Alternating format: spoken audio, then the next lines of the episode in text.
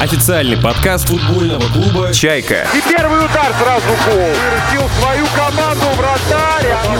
Второй мяч. Слушайте на fcdefisчайка.ру Добрый день, дорогие друзья. Мы продолжаем э, серию подкастов «Полет нормальный». И сегодня у нас в гостях Иван Дранников, это тренер по нашей команды. Ваня, привет. Привет, всем привет, дорогие болельщики футбольного клуба «Чайка». Скажи, пожалуйста, в каком сейчас настроении? Ты, я так понимаю, тоже, как и все, на самоизоляции. Насколько для тебя, как для человека из футбольной команды, это, ну, не стрессовая, но напряженная обстановка? Э, да, вы как подметили, я, как и все, на самоизоляции. Мы сидим дома, общаемся с родными, с семьей, с женой, с детьми. Конечно, это тяжело. Дома в четырех стенах всегда сидеть тяжело, особенно когда ты находишься без футбола, да, без э, своей страсти. Это тяжело. На самом деле, вот первые дни прошли, но как бы очень тяжело, если честно. А что сейчас делают ребята, когда нет тренировок? Но они также находятся дома, э, выполняют работу, которую мы им отправили тренерским штабом. А, тоже находятся в самоизоляции, кто где, кто в каком городе. Может, кто-то остался в Ростове. Есть такие вот. э, Ну, большинство все разъехались и в своих регионах находятся на дистанционном обеспечении, так скажем. А что входит вообще в эту программу? Какие упражнения? Ну, в эту программу в основном э, входили э, беговые упражнения, но сейчас э, такой режим, но то, что нельзя выходить из дома. Кто-то может выполнять эти упражнения, там, не знаю, там, а, по лестнице, ну, как бы тоже маловероятно. В основном а, профилактика травматизма и укрепление мышц кор, ну, такие домашние, домашний комплекс упражнений. Естественно, то, что часть формы, которую они набрали за период подготовки, будет потеряна, и потом мы будем а, добирать, конечно, каждого.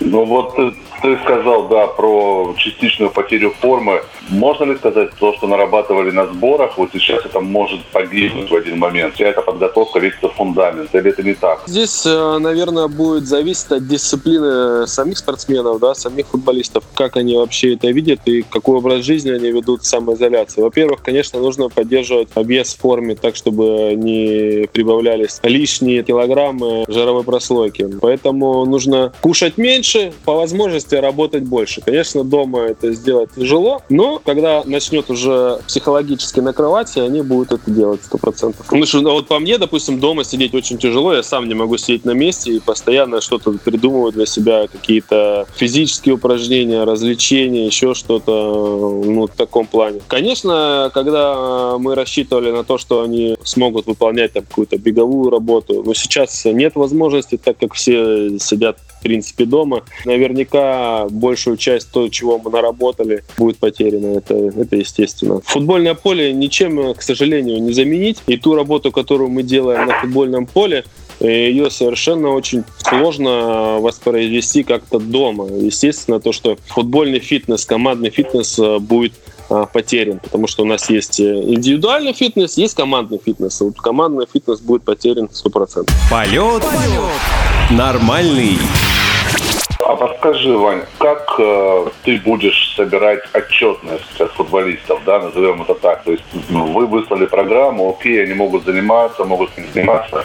Э, или на первых тренировках все станет понятно? На первых тренировках все станет понятно, потому что у нас есть э, GPS-трекинг, э, и мы э, видели показатели до, как они уходили, да, на карантин, и увидим показатели после. Наверняка после проделанной работы у них э, увеличивается будет э, ЧСС показатели. Это будет говорить о том, что их организм э, потерял физическую форму. Вот мы э, заговорили о сборах. Вот расскажи, пожалуйста, не то, как они прошли, а существует э, такое поверье, начиная с Советского Союза, что нужно проводить долгие, длительные сборы для того, чтобы заложить форму хорошую на весь сезон. В Европе, допустим, хватает, э, условно говоря, одного месяца, и люди потом идут играть. Э, Вот какой подход тебе ближе, и какая задача была, стояла перед э, командой на каждом сборе?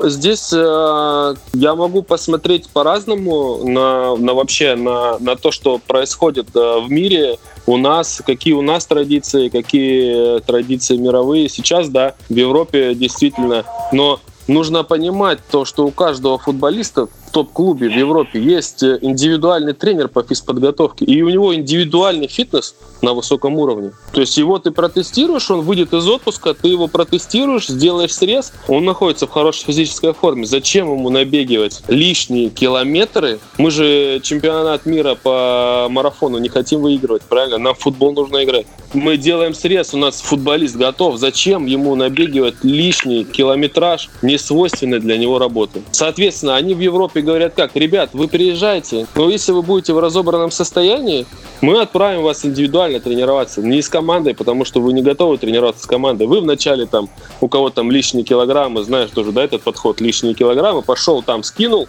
а пришел в оптимальном э, состоянии, тогда давай тренироваться, давай работать, ты за это деньги получаешь. У них такой подход. И когда они приходят, им хватает месяца для того, чтобы наладить связи, футбольные для того, чтобы командный фитнес вырос. А что такое командный фитнес? Командный фитнес — это командные перемещения на футбольном поле, тактические перемещения, понимаешь? Вот есть игр... молодые игроки, вроде как бы он активный парень, раз-раз-раз делал э, ненужную работу, устал, и говорят ему, дядя, давай тебя менять надо, потому что ты уже умер чуть-чуть. А опытный игрок, он э, более быстро набирает командный фитнес, потому что он э, будет меньше перемещаться, но делать больше технико-тактических действий. Он знает, куда побежать, зачем побежать, когда не бежать. Вот в таком плане. И командный фитнес так и строится. Здесь в начале расстояние будет иногда даже пробегается даже больше, чем нужно. Вот именно в игре, в игровых упражнениях. А потом они становятся меньше. Но количество рывков и спринтов, э, смен направлений, взрывных действий будет выше он растет. Это называется командный фитнес. Но ты можешь быть топ физической формы сам, ну, как бы э, несвойственные действия именно в командном фитнесе может не соответствовать. Тоже такое может быть. Наша цель вывести футболиста топ индивидуального фитнеса и топ командного фитнеса. Поэтому у нас было три базовых сбора. Мы начинали с аэробной подготовки, потом мы делали скоростно-силовую работу, свойственную для футбола. Но без чего мы не можем жить? Макс, можешь ответить, без чего? Вот мы можем жить там без еды сколько там, наверное, месяц, без воды недели две, а без чего мы не можем жить? Без чего? Ну, без нагрузок, наверное, без, не, без эмоций, без кис... наверное, без, эмоций. без, без, без, без кислорода человеческий организм а, жить кислорода. не может. Он на сто процентов аэробный организм. Поэтому наш первый сбор был направлен на увеличение аэробной емкости, аэробной мощности. Над этим поработали и потом перешли на скоростно-силовую работу, работу высокой мощности, которая является главенствующей в футболе сейчас. Сейчас вообще говорят, то, что ну, вектор развития футбола чем больше ты делаешь скоростно-силовых действий в минуту, чем больше ты пробегаешь спринтов, тем у тебя команда э, сильнее по уровню. Я беру только физические показатели, то есть я не беру а, технико-тактические, технические показатели, потому что, ну, там, конечно, может э, один человек, он умеет, он обыграл двоих-троих, пробил девятку, идите отдыхайте. Но он получает миллионы долларов. Мы в таком плане э, отработали, Третий сбор у нас был, мы работали в недельном микроцикле и занимались подготовкой к играм, налаживали уже а, связи все, потому что это времени достаточно много вроде бы для подготовки, но не так много, чтобы улучшить какие-то футбольные связи, потому что вот здесь, э, вот здесь вся проблема. Когда мы берем футболистов э, высокого индивидуального мастерства, высокого по уровню, их, может быть, готовить нужно меньше, если они находятся в нормальной э, физической форме. Потому что они могут выполнять задания тренера, то, как он видит. А здесь э, тренер должен смотреть, анализировать, что-то менять, какие-то коррективы и в таком плане. Поэтому у нас чуть-чуть больше было времени. Но я считаю, то, что мы качественно подготовились хорошо. У нас были очень хорошие условия для подготовки. Все, что нужно, в принципе, все было и для восстановления, и для тренировочного процесса. К сожалению, чтобы разработать достаточно качественную программу, нужна большая выборка спортсменов, да, которые будут выполнять эту программу, и большой анализ.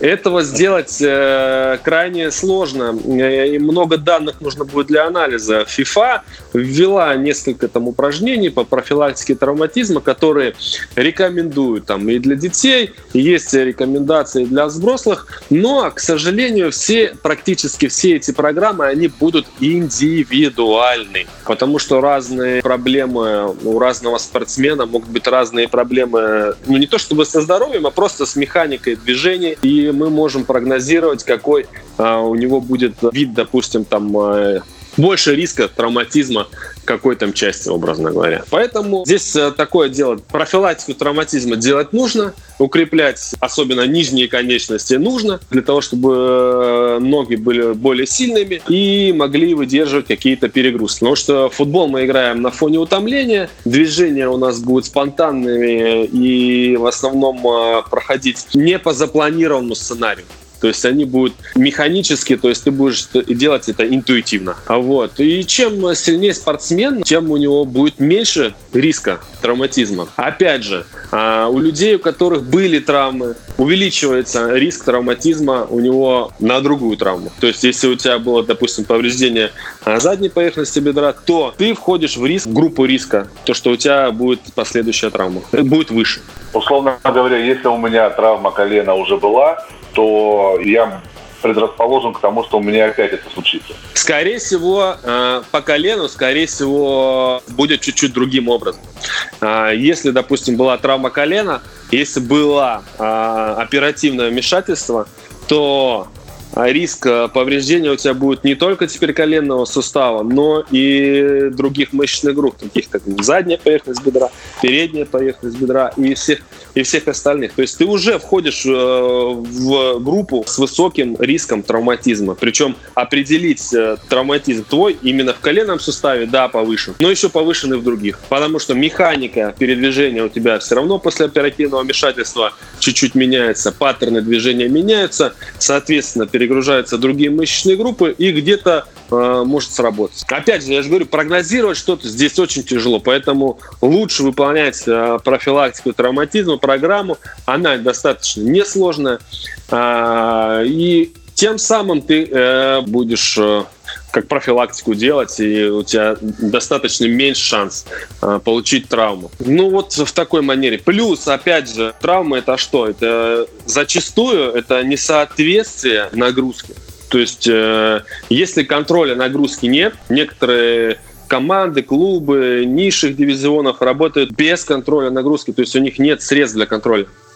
И вот здесь контролировать нагрузку достаточно тяжело, и есть определенные алгоритмы действий, э, которые э, нужно делать, чтобы команда держать в форме и было меньше травм. А мы о них знаем, ну, некоторые, наверное, не знают. А, вот. Но для этого нужен контроль. Когда контроля такого нет, ну, с этим уже тяжелее работать. Если у тебя хроническая нагрузка выше определенного момента, то у тебя у всей команды риск повреждения будет высок, особенно мышечных. А, скажи, как проходит э, восстановление футболистов? Я вот видел эти огромные бочки со льдом, э, куда ребята спускаются там после матчей, после тренировок. Это все для чего? Ну, это экспресс восстановления, так скажем, когда мы играем через э, там, 2 на 3, через 3 на 4, у нас э, очень мало времени для восстановления. И здесь э, хладотерапия, которую мы называем да, бочки, лед, несет очень хорошее влияние на восстановление, так как несет э, высокий обезболивающий эффект. То есть они отработали, отыграли, у них много было стартов, торможений, у них мышцы перегружены, где-то, может, даже и повреждены, и для того, чтобы снимать воспалительный процесс мышечный, мы предусматриваем эти бочки. Но это не каждую игру. Что еще помогает футболистам восстановиться? Какие вот способы используются? Первое, что помогает футболисту качественно восстанавливаться, это качественное питание и качественный сон. Вот если футболист э, пренебрегает э, сном, если он спит меньше 10-12 часов в сутки, если он ложится поздно, то хоть делает и бочки, хоть делает и хоть что. Но первично, если он не делает, то он будет тяжелее, конечно, восстанавливаться, ему будет тяжелее играть. Потом питание. Если ты потратил энергию, то тебе нужно заправиться. Нужно заправить бензин.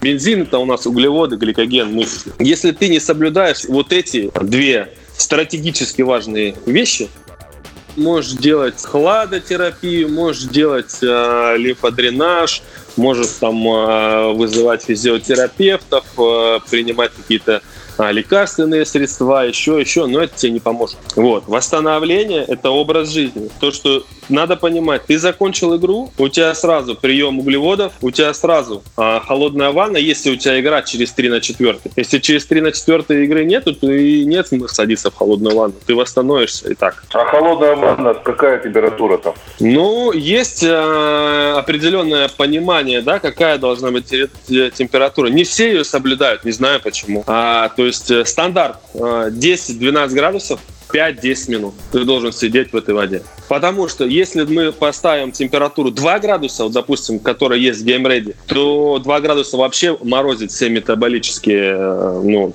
оставшиеся, то, что ну, э, ты поработал, у тебя кровь там, продукты распада там, ты заходишь в холодную ванну, вместо того, чтобы поднимать эти продукты распада вверх, ты просто там тормозишь все эти процессы. И именно таким холодом резким. Поэтому температурный режим должен соблюдаться. 10-12 градусов, 5-10 минут. Официальный подкаст футбольного клуба «Чайка». Ты рассказывал про то, что нужно фиксировать э, нагрузки.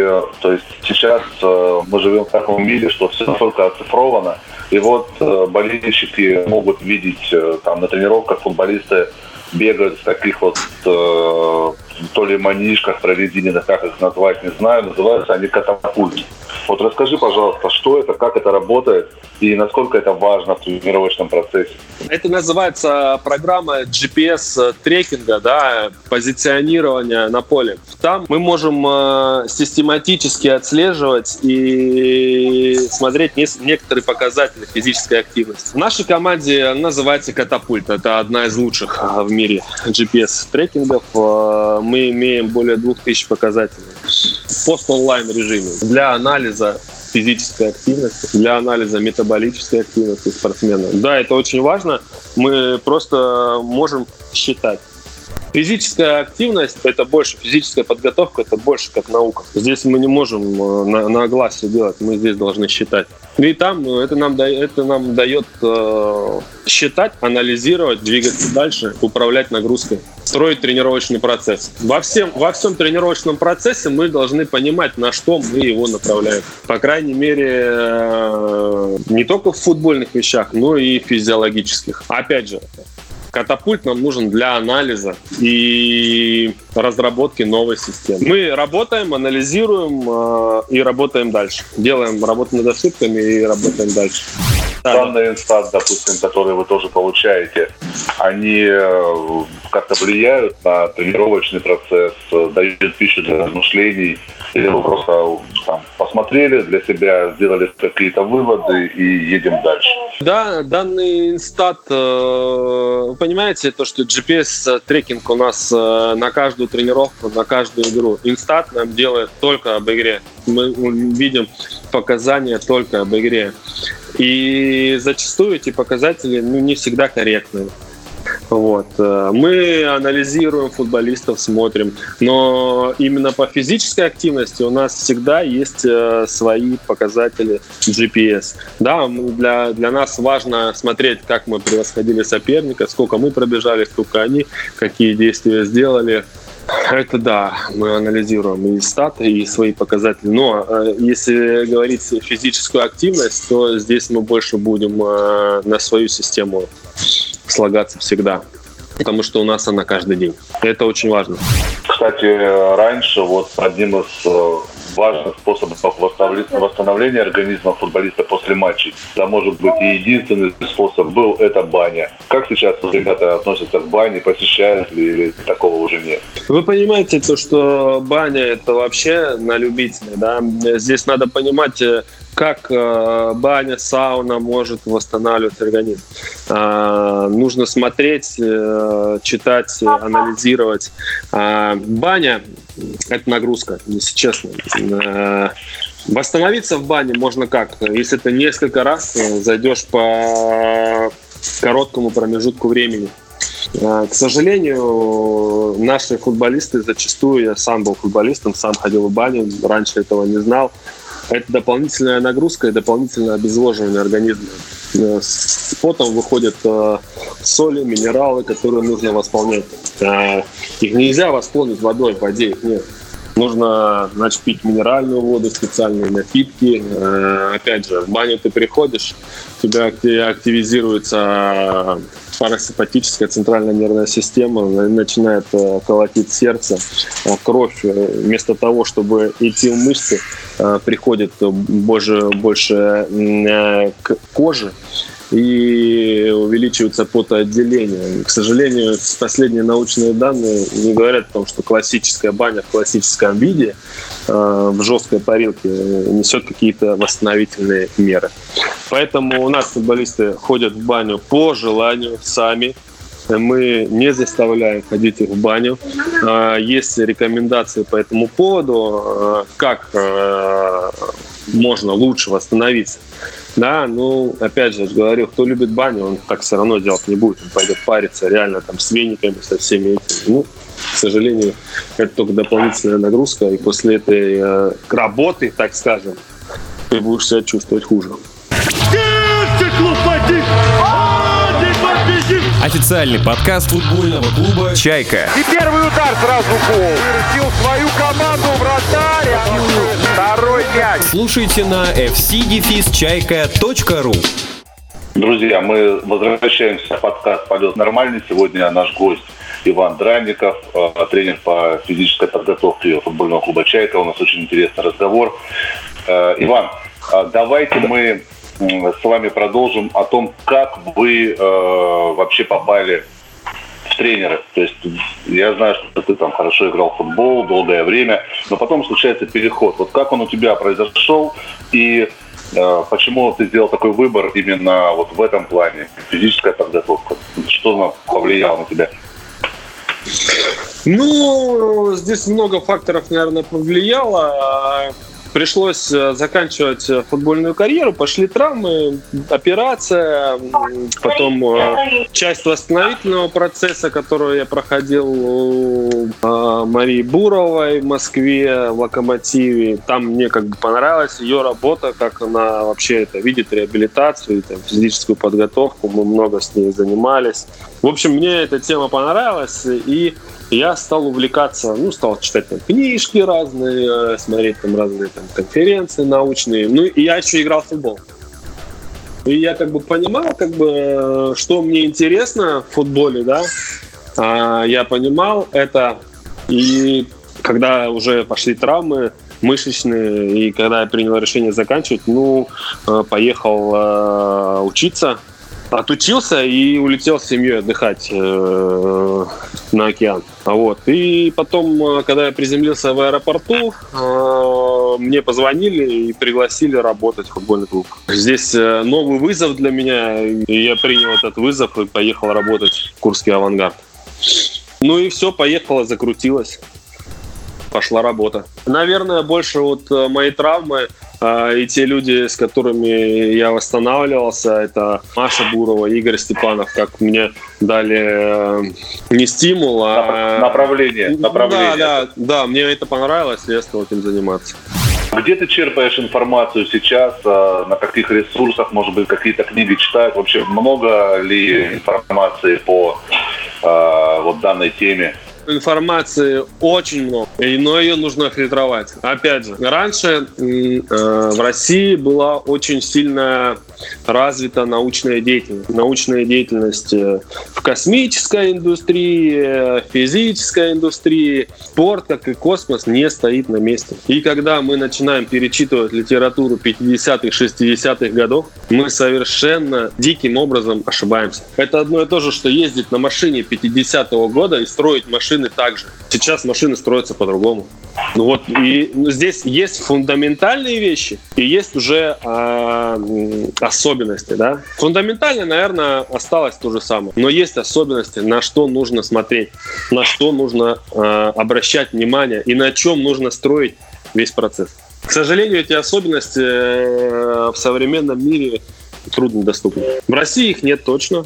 Американцы, да, То есть эта вся литература будет на иностранном языке. А, в России есть э, часть людей, которые также смотрят, как э, весь научный мир на эту э, всю проблему и черпают тоже всю информацию с Запада. Раньше у нас были очень сильные школы, но, к сожалению, сейчас строить на том, что было раньше, достаточно тяжело. Полет, Полет. нормальный. Вань, как строится твой рабочий день? Вот э, твоя работа с футболистами, с командой, то есть э, обсуждение тренировочного процесса с главным тренером. Э, расскажи, пожалуйста, поподробнее. У нас есть план план тренировочной недели, тренировочного месяца, он расписан, прописан. И мы знаем, что мы будем делать сегодня, завтра, послезавтра. Опять же, датчики нам для того, чтобы мы корректировали весь этот процесс. Что у нас, а, какую работу мы запланировали, какую работу мы сделали и к чему мы пришли. Поэтому есть определенный набор упражнений, которые мы делаем. И у нас он а, не то чтобы не меняется, он э, видоизменяется, ну, как правило, он практически плюс-минус одинаковый. Потому что тренировочный микроцикл от игры к игре будет плюс-минус примерно одинаковым. Это законы физической физиологии просто. На этом все построено. Это просто нужно знать.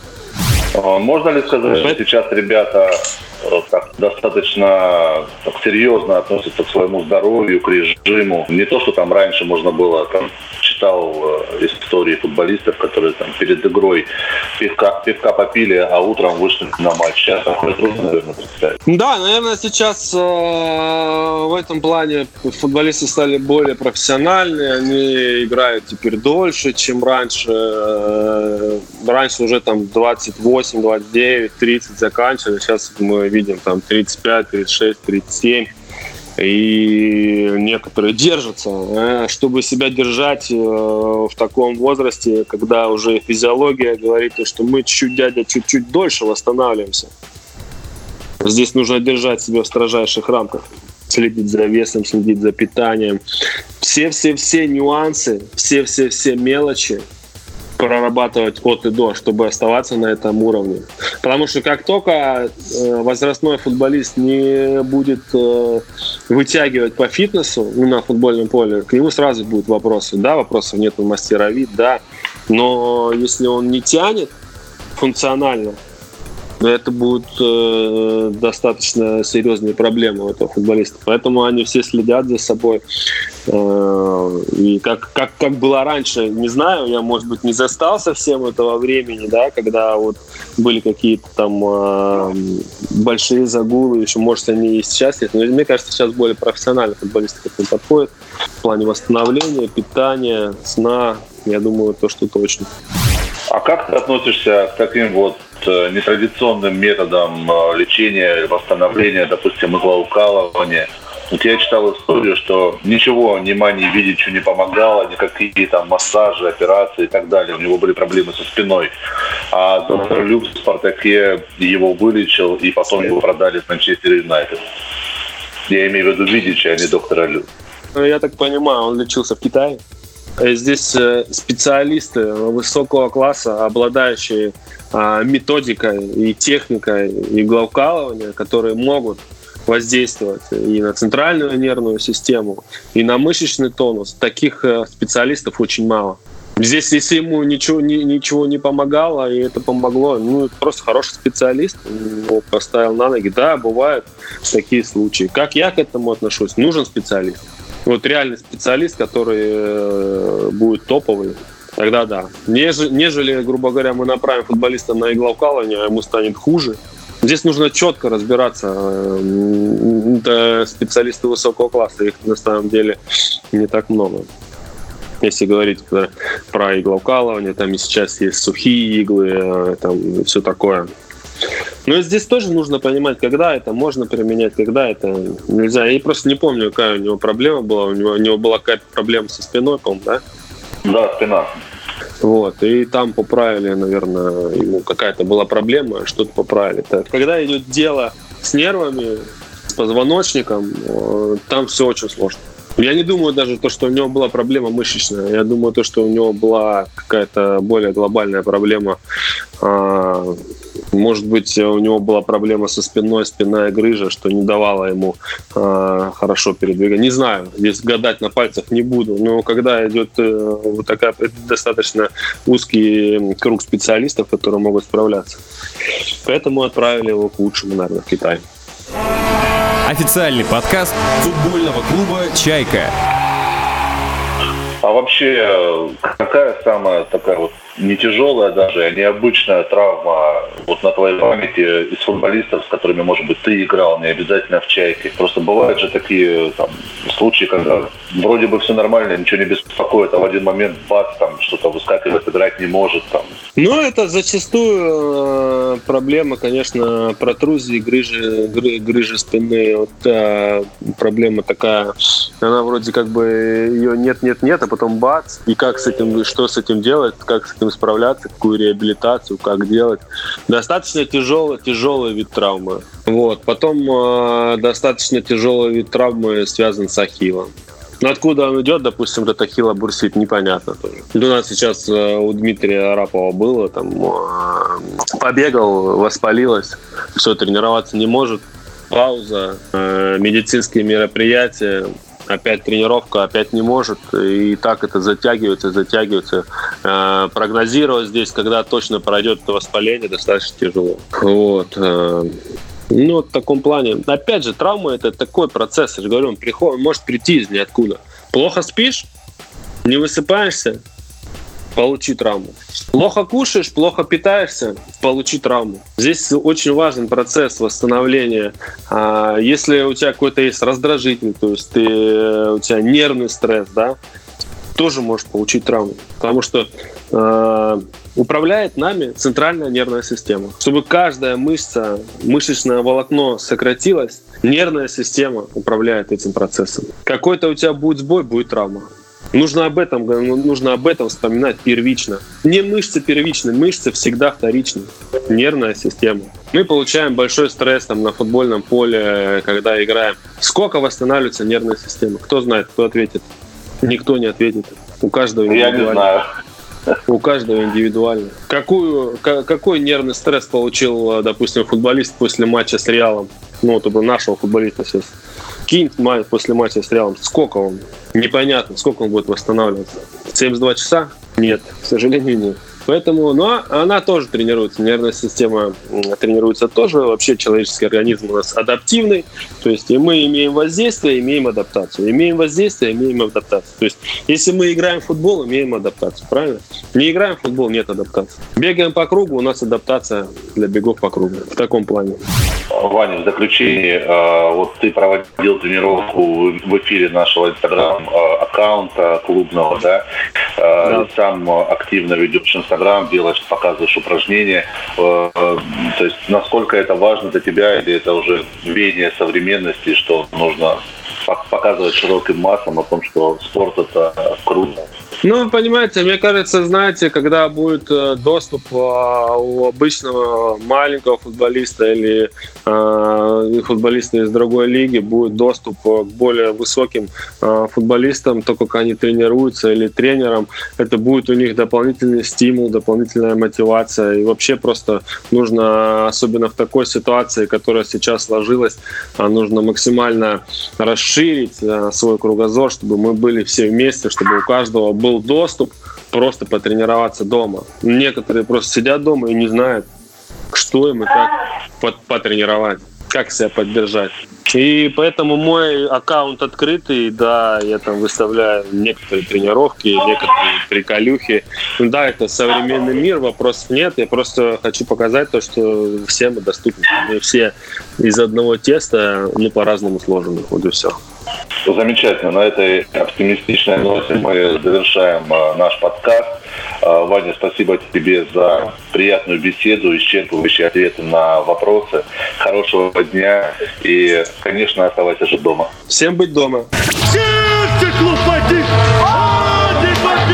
Официальный подкаст футбольного клуба «Чайка». И первый удар сразу гол. Вырастил свою команду вратарь. Второй мяч. Слушайте на fcdefisчайка.ру